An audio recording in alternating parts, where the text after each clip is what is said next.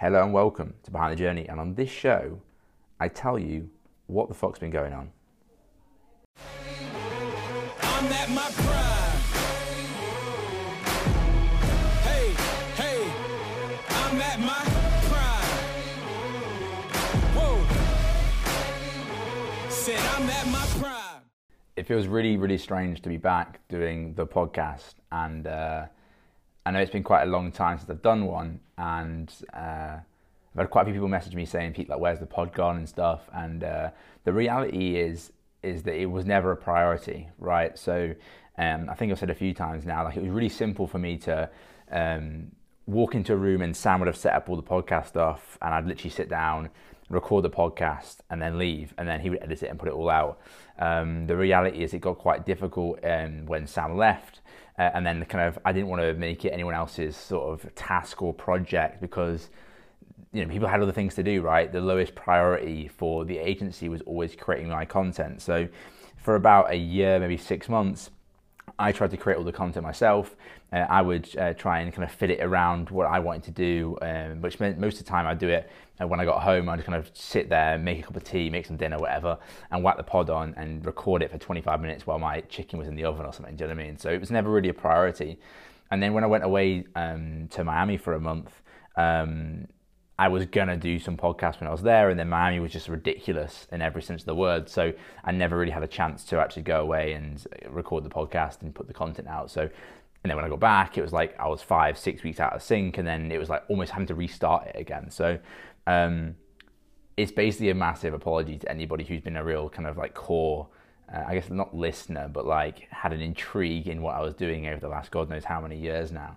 Uh, to say that I'm bringing the po- podcast back uh, I'm bringing what I call my mental journal back, right? The ability for me to be able to put out um, content for myself as well, to be able to get through the, the difficult and uh, challenging times we're going to be going through over the next couple of years um, with this kind of war, recession, chaos, etc. So, um, so yeah, I'm calling this season two. The reason I'm calling this season two is because I'm going to be going about this in a bit of a different way. And when I say different way, what that really means is there's going to be no rhyme or reason to what I do. If I feel like I want to make a podcast, I'm going to jump on and make a podcast.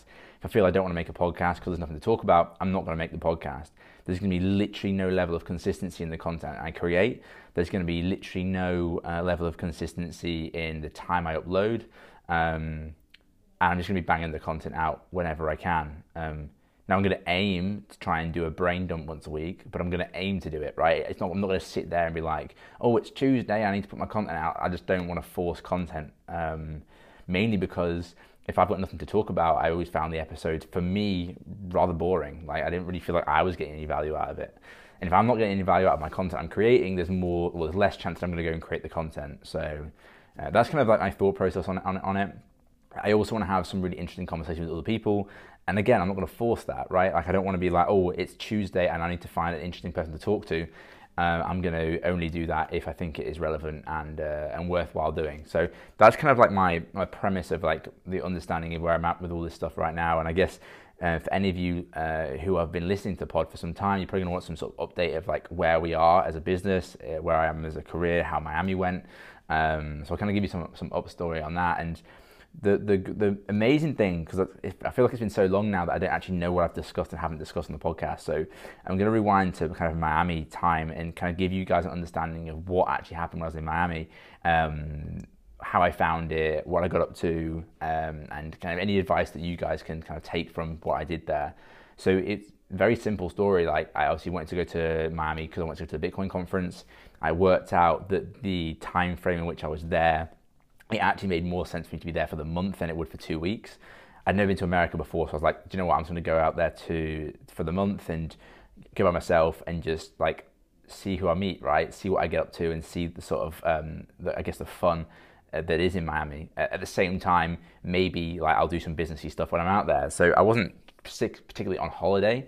Um, I was still very much aiming to work a working week, um, which worked really well, by the way. Like the time frame distance between um, the UK time and Miami time was amazing. So 9 a.m. in Miami was 12 o'clock, uh, like lunchtime in the UK, which basically meant when I woke up and started work, all the drama from the beginning of the day had already landed on my desk. And then when I, if, by 12 o'clock, like in Miami time, people were basically wrapping up their day in the UK, which meant that I could go and kind of uh, chill, meet people, etc. in the afternoon in Miami, which is the best time in Miami, to be honest with you. So um, that all worked out really, really well. And what I found, um, kind of uh, on the on the kind of premise of it all, what I found was that literally the first day that I got off, when I got off the airplane, I went up to this random person, just like asking for directions or whatever, and they spoke back to me in fluent Spanish. And what I didn't realize when I was in Miami, because I did literally no research, is that the normal language in Miami is Sp- Spanish. Like Spanish is the core language. It's because a lot of the Latin American community they go to Miami first, and then they kind of discover where they want to go in, in America, and then they kind of like uh, move on from that point. So I didn't realize that most people there were Mexican, uh, Latinas, you know, Spanish, etc., or Spanish language based. Um, which was kind of interesting, right, as a whole. Um, but I went to this like random like coffee shop, and uh, the first person I saw in there, I was like talking to the barista, saying like I'm random, I'm a like, random British guy in America, having no idea what the fuck I'm doing. Um, and there's this like Mexican guy that stood like behind me. He said, "I've got a pool party tonight. If you want to come." And half of me's like, random guy in Miami, Mexican, knows a random British guy by himself is invited him to pool party. That sounds like a murder waiting to happen.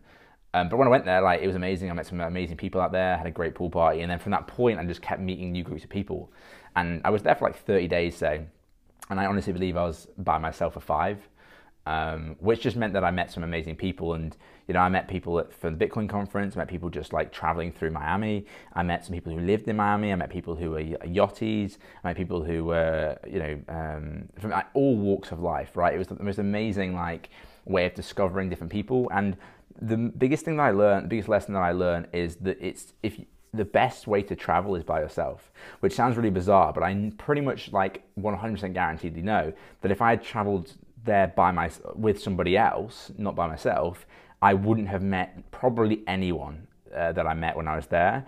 And the fact that when you're by yourself, you can make rash decisions pretty pretty quickly and not have any worry was huge for me. So, for example, you know, you you could meet someone and they'd be like, "Do you want to come to a pool party?" or "Do you want to come to a yacht party?" And if you're with someone else, you could almost like ask if it's okay to do that. Whereas when you're by yourself, you just say yes, you turn up and you have a great time and you meet other people, and then you can, you know, make plans without having to worry about anyone else. You know, so I, I kind of call myself almost the yes man when I was out there in like the film where um, pretty much every single time someone offered me to do something, I would always say yes. I was always be like, yeah, that's fine. I'll crack on with that. I'll, I'll do that. So um, it was amazing for that reason. And like I said, I met some amazing people when I was out there.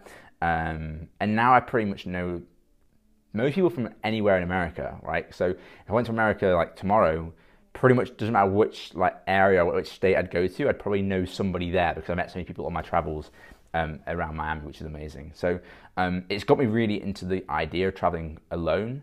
Um, so what I'm thinking of doing next year is doing the same again for a month, but in Bali. And the reason I want to do it in Bali is because Bali just created a new tax law where it's zero percent tax for uh, anybody who moves there as a resident. So um, I'm looking at going out there for a month, seeing what it's like from like a vibe perspective, and like if it's possible to move there and live there and how it would feel. Um, and then if it works from like a tax perspective as well, um, maybe in the next couple of years, three years or so, maybe move out there, do three months in Bali, three months UK, three months Bali, three months UK or whatever, um, and then get the tax benefits of doing that, but also um, again travel travel by yourself, meet new people, and have just an amazing amazing uh, time um, doing that because it was it was fucking fantastic. Like it was one of the best experiences of my life. And I feel like um, two things really is that when you've been working like I have, I guess, and probably some of you guys listen to this podcast, like for so long, consistency for such a long period of time, like you almost have to give yourself a reason to just have a fucking quiet one. Like it almost feels like you're you're cheating yourself when you have a month where you're relaxing. Um, but the reality is like I've worked nonstop for like nine years, 10 years, 11 years on various different companies and projects. So like, you know, I've, I've sacrificed so much in terms of like my own like freedom and my own um, sort of ability to do anything like that in the first place for like 10 years. And it's almost goes to the point of like, at what point do you give yourself a level of freedom where you can actually go and actually enjoy yourself and have some time? And that's not to say that I'm not enjoying myself and what I do. I, I obviously love what I do, but it's more the case of like forcing time away to actually go and recover, relax, and and uh, have a good time, really, man. Like, there's a very strong kind of thought process in the back of my mind where I'm sitting, sitting there thinking, if at 42 years old I have this level of financial freedom that I think and believe I'm going to have at that age, I'll be too old to do the things that I want to do now. So maybe I take a few zeros off. Maybe I have a, a slightly lower net worth in 12 years' time. But if I can enjoy myself now at a higher level than I would. If, if, if this makes sense to you, like I think that's a sacrifice worth making. And I've said to many people, like my aim is not to be a billionaire. My aim is not to be a hundred millionaire. Like I'm really happy where I am right now. And as I said to you before in this podcast, like if I retired in the position I am now, I would call that a successful career. So if that is the answer to what I'm trying to say, if that is the the point line, the the punchline to kind of my thesis, which is I'm fucking happy now if I retired, then why wouldn't I go enjoy myself and and like have that sort of like um, beneficial period of time? So that's kind of like my my con my concept is like you know it doesn't really matter too much. Um, if these things knock out some gains, because um, at the end of the day, the only thing that really matters is like happiness, experiences, life, uh, and relationships. So that's kind of what I'm leaning into a lot. Um, saying yes, experiencing new things, and not being um, locked in based on the career that I've created. Um, because if you you know you take so many sacrifices to start your businesses, um, give yourself a little something back is kind of my my aim at the moment, and that's kind of like how I'm, my, my punchline with a lot of things at the moment with business. It's like actually like you know I met somebody yesterday who used to listen, used to watch all my vlogs and stuff, and uh, he said, "How are you getting on?" And I saw you started some new companies. I said, "Yeah, absolutely. We started like eight companies now. We've got you know eight different managing directors running those companies, and everything kind of seems pretty pretty cool. Um, six of them make a profit, two of them don't." Um, and I said, I was saying to Brad the other day, like, there's probably at some point where we have to like trim the fat, right? So if we're getting stress or headache or uh, bullshit, I guess, from something that's not making us a huge amount of money, or even if it is making us money, right, but it gives us a bit more mental clarity, like I think that's worthwhile canning, reducing, stopping. Um, because otherwise it takes away the mental capacity and mental capabilities that you have from doing another project. Or let's just say, for example, I had a project that was that was taking up 10% of my time and it was making 3% of my income then it, that's just a bad that's just a bad investment.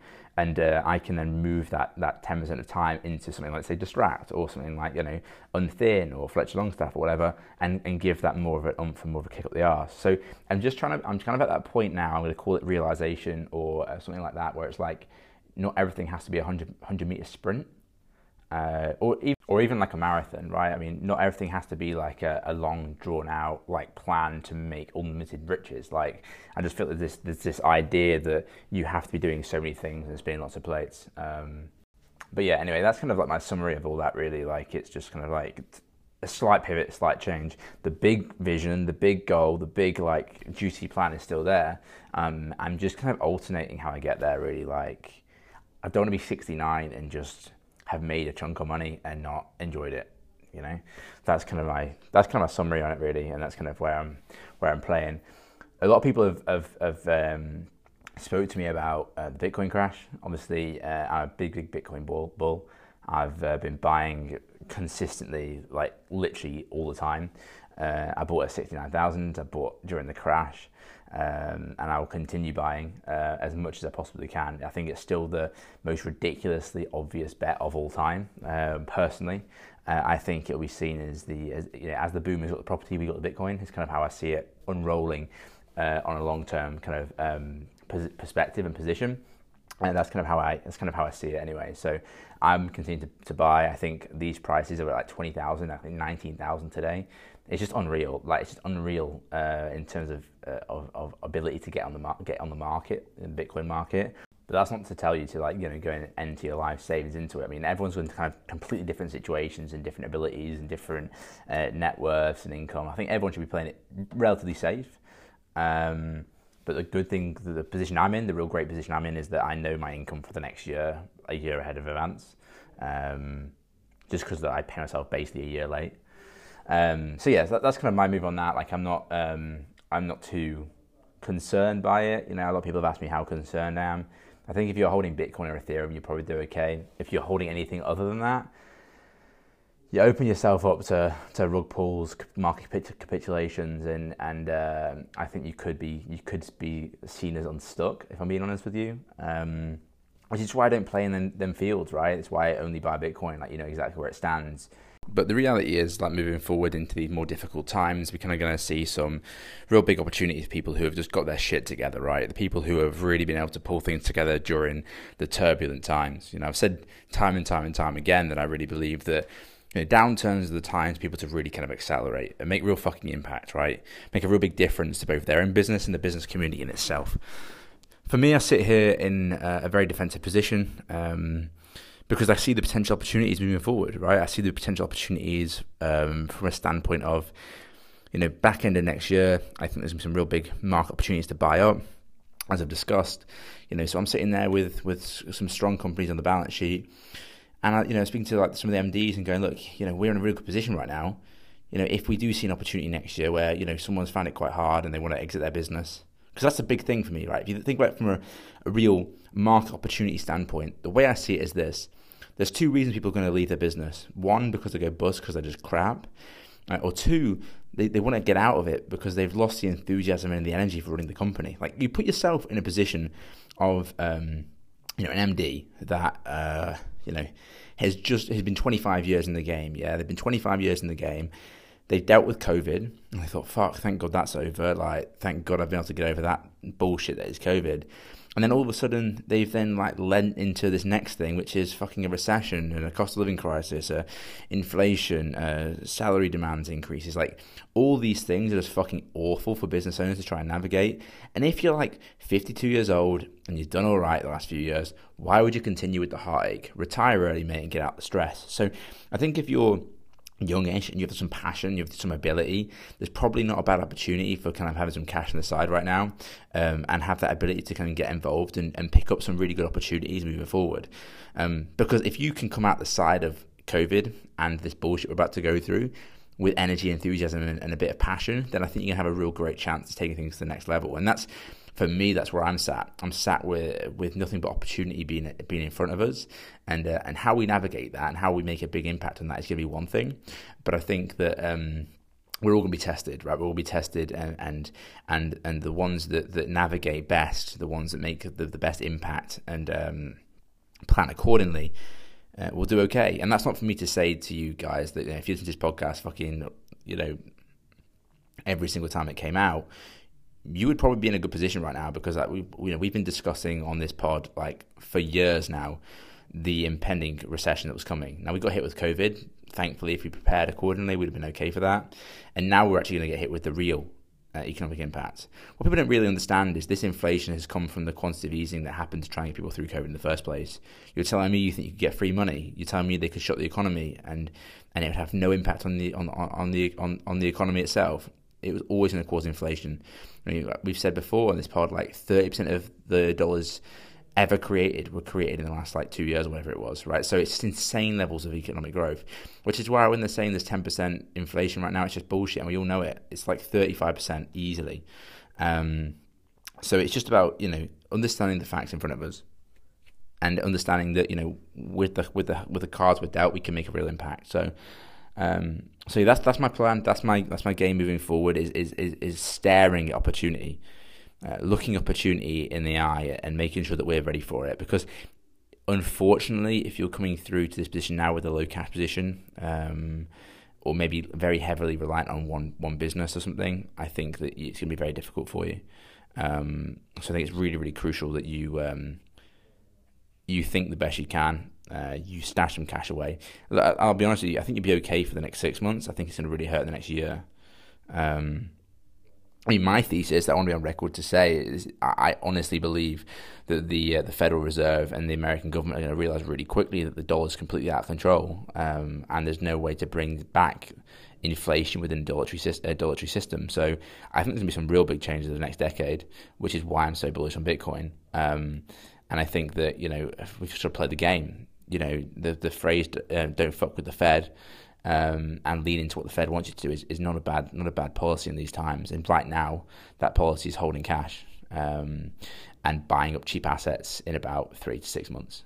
Uh, I think we'll see. We'll see how it rolls and unravels. But I hope you've uh, listened to my enjoyed my little uh, catch up um, with what's gone on over the last um, month or few months, whatever it's been. Uh, I'm going to try and pull together some more uh, podcasts moving forward and give you some uh, updates on what's going on in the space and what's currently happening um, and go from there really. And then from that point, uh, potentially uh, get some kind of decent guests on the show and stuff. But like I said at the start of this, I'm not going to sit here and try and force it. You know, I'm not going to sit here and be like, I need to one every single week. I need to maximize the content. I, I just can't be asked. I'll be honest with you.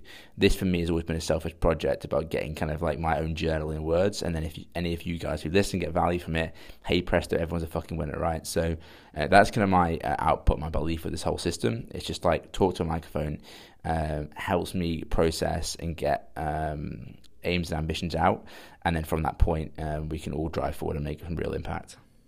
So yeah, thanks for listening. Keep smiling, uh, keep doing your thing, and I'll speak to you guys real soon.